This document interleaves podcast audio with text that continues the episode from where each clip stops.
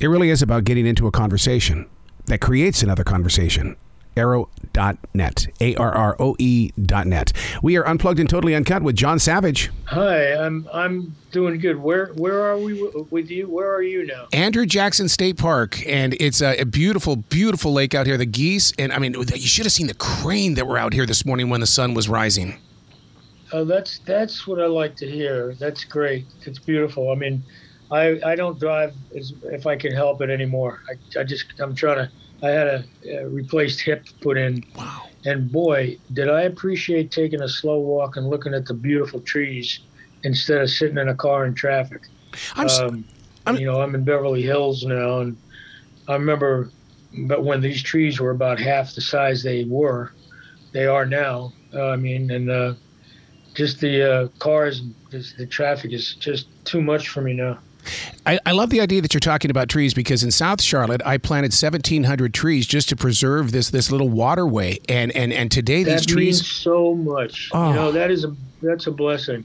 It's grace. And working up in Montana on this film, part of the desire was just to do that. To get, I mean, it was the beginning of the COVID thing, and uh, great people and and very good intentions with this desire to bring uh, something to the screen by a man and, and woman. Uh, uh, Larry Martin and his wife Kate Kat are just terrific people, and they both write Western books from periods. Uh, I guess uh, Kat's more on the point of view from the side of a woman, and Larry from the uh, heroic uh, cowboy, individual cowboy, getting through life stories in the language for the time, supposedly, and.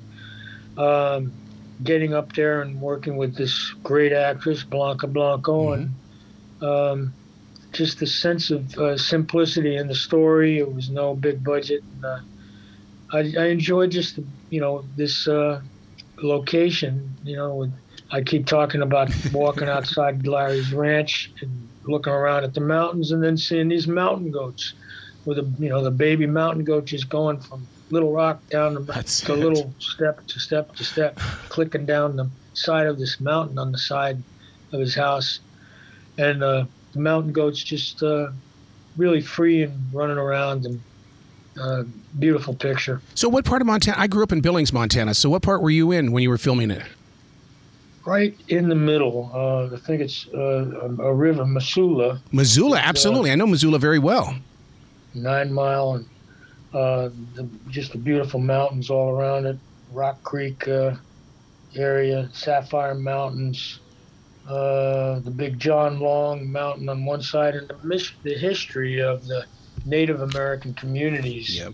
around there. People were conscious, and we had, a, you know, at least one individual from one of the nations in the movie, a young man. It was a lot of young people, or a couple of young people. It was not a cast of thousands. It was just a very small film with a lot of great intent, and the, it uh, was nice to just bring out that little sense of, you know, that period. Uh, the, the native tribes from all the way up. I know the Lakota Nation up Yes. north there is uh, going through a lot of stress. Uh, but uh, they, uh, we did. We have a. I have a school that I've been in touch with there for years. I'm going to go up and visit that place. And friends of mine from up there. I've been in a few mu- movies in the area, um, and uh, we have uh, you know Lakota, uh, Chippewa Sioux.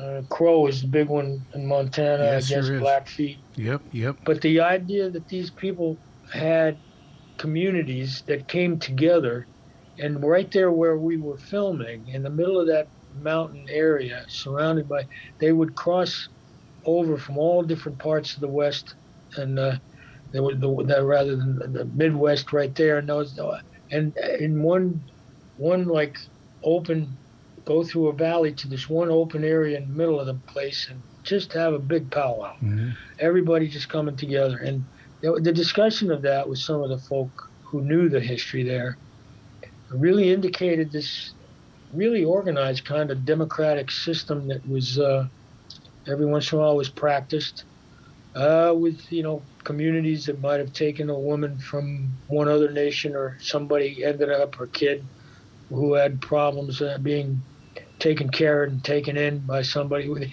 The reason they came together was just to share that family thing again. You know, mm-hmm. somebody from this tribe actually had family in another tribe or something, and the way it was discussed with, was like uh, that feeling is still there. You know, yeah. you can still feel it in the nature around you, of compassion or community with the human beings, and uh, I think we we can learn a lot from that that uh, kind of uh, attitude from the Native Americans. Uh, simple appreciation of water. Well, don't you think? Don't you think it's because of it? It is because of the great Creator, which then feeds the soil, which then feeds our eyes. I mean, it's like I always grow from a seed becomes a tree, a tree becomes the sheet of paper that I write upon, which creates the message that people can share. And and that's what I've learned in studying Native American spirituality is the fact that there is a connection, and it starts with people as well. Right. The spoken word was very important a lot, and there was not much written word. So that that that uh, that grace, that tremendous step into that area, all over and different parts of the world, but sometimes it's like these major inventions go bring us faster to an area of expansion or development, and uh, there's no. I mean, it's not really that we get overdeveloped. We get preoccupied, mm-hmm. maybe more and we miss a lot. I know I have, you know, I got a nervous kind of. Uh, I'm, I, I'm, I talk more than I used to, too much sometimes. But the idea of telling stories and being a part of musicals as a kid and being on Broadway with great shows and having to be able to do, just having a, a natural gift that I could be a part of something yeah. with, uh, to sing. I held, I remember some Italian couple when I was young offered to help me. My mom was a musician, and her mom played the piano in church, and and someone said, "Why don't we help him train?" You know, as a singer. By the time I was 14, I was singing with hmm. their little trio in Americana Hotel, and I went to Broadway. That was it was just one gift, you know, after another that I got because of the gift I had, but I didn't, you know, making money and, and and becoming successful uh, without really uh, that that wasn't the, the point. You know, I, I think I just started to find ways to I could possibly open up more to this traveling and working with many shows, not just a few. Some of our greatest stars, you know, mm-hmm. probably only did five or six movies in their life. Um, big ones, big powerful films. More than they just didn't talk about the little ones. This is a little one, and yeah. I really enjoyed it. Eye for eye. Well, see, I, that's yeah. what I love about it is the fact that it is a simple story. I grew, you know, growing up there in Montana, my father was very much into Western books as well as Western shows, and to this day, what he could pick up on HDTV with the Western Channel and stuff like that, westerns tell a story that we can all relate. Any generation can relate with a Western story. Right, right. Um, you know, the shock and awe of a lot of films. Very entertaining, you know, and really spirited uh, performances by great actors and actresses. So there's entertainment, and then there's stories. Mm-hmm. Um, there's uh, you know nothing wrong with you know good, great musical and people dancing around. It, has the essence of uh, humanity in that all these great gifts and forms of art that we have, whether it's museum or walking through a museum or uh, just going to a native uh, uh, powwow. Yeah, yeah. Uh, people the singing and dancing. My daughter is working with a great native uh, man who served in our military, and he's, he's from a nation, uh, one of three nations that he grew up with, and he plays a flute and dances and has all the costumes and all the beautiful history of his growing up. And it's such a peaceful kind of experience to hear the story uh, and see the costumes on film with the different times and places of yep. children having to wear pants, uh, go to school away from the tribe, and then the tr- family coming together, still carrying that pride and that nation identity. And when you see the the, the, the performances of their uh, their their worship form of uh, spiritual uh, kind of connecting. It really so simple, you know, uh, the chant and the beat of a yep, small yep. one drum, and it's uh, you know, a small story is as powerful as any big event. Did yeah. you did you ever get to sit down with any of the medicine men or any of the of the tribal leaders in the way that because I've, I've got Native American spiritual tools and to, and to hear that even even the the dream catcher people don't understand the dream catcher was actually how women spoke to other women inside the nations. It, was it was the well, way they that they spoke to the chief. Uh, the chief had that conference with women. Yes, they were the guiding force. Yep and a lot of men may not have liked it, but that's the way it was. And you know, you you see the passion uh, come through after events and things that men were supported for doing, hunting or warring. Sometimes, uh, like this community gathering up there in some of these areas, it's because the women had perhaps children that were taken by another nation. Mm-hmm uh, different ways things happen with tragedy and whatever life, you know, nature might do or violence might bring. And the tribes took in and married other people and came together for the po- one point of communicating with the whole family.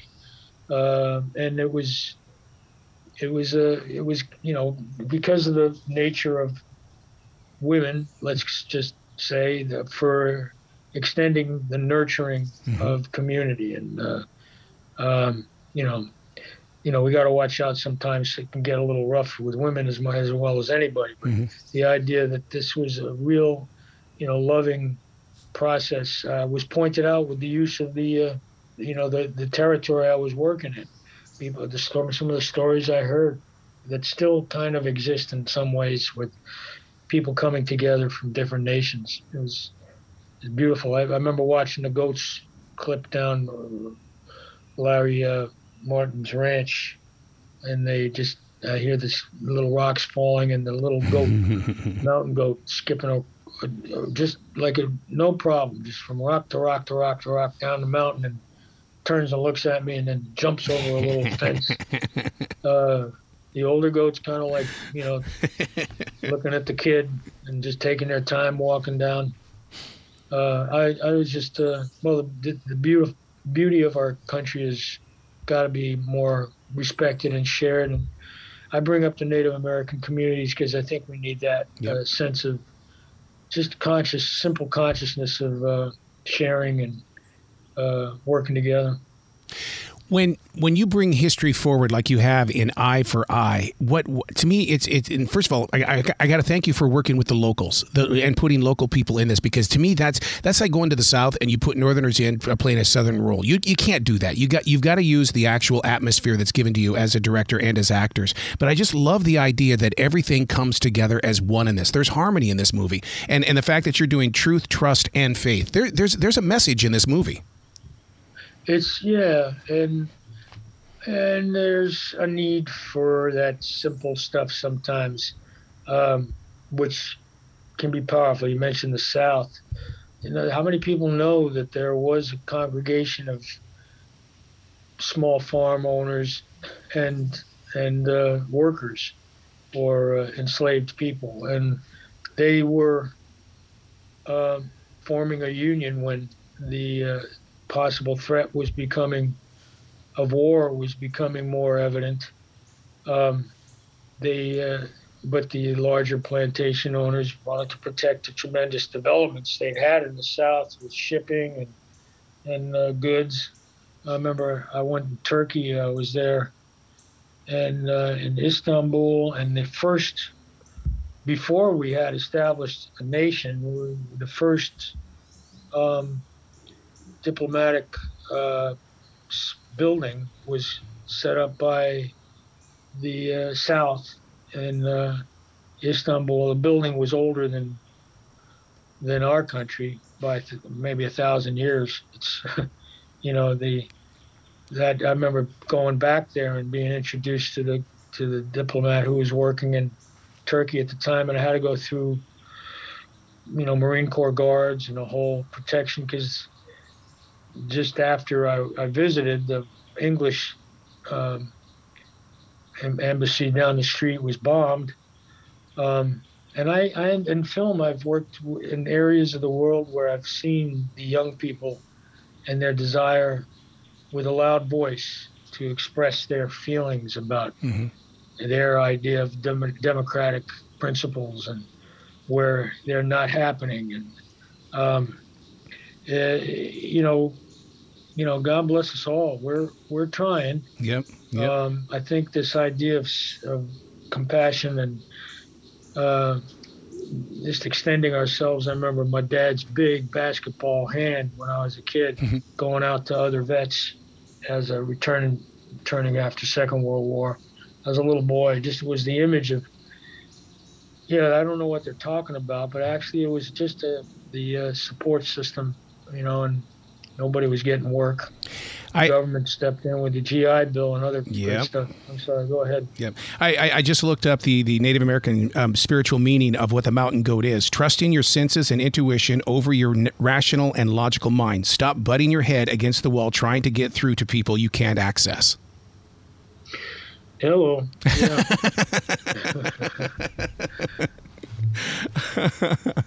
so that so was well read. There there was it, there's a reason why you kept seeing those goats up on that on, on that mountain because I love it when they turn around, look at you, and and basically just say, "Hey, human, what's up? What do what do you want to know?" yeah, how what do you, how do you survive with those two legs? Only two. So true, so true, John. Congratulations on on this movie. I I, I, love the fact that that people can easily get to it through the digital formats and all that kind of stuff. And and I hope that you you you learn to continue to give us more stories like this because we're here. We'll, we'll we want the stories. We will grow with the stories. And I, I just got to throw out this other film, The Last Full Measure, with the, the participation of many vets who came back from the Middle East for a Vietnam story, but it was more than that. It was a recognition for the years that go by afterwards with many areas of recovery and and and uh, and change. And uh, I really loved that film. Oh man, I, I, I could talk to you all day. Please come back to this show anytime in the future. The door is always going to be open for you. You're the man. I appreciate it.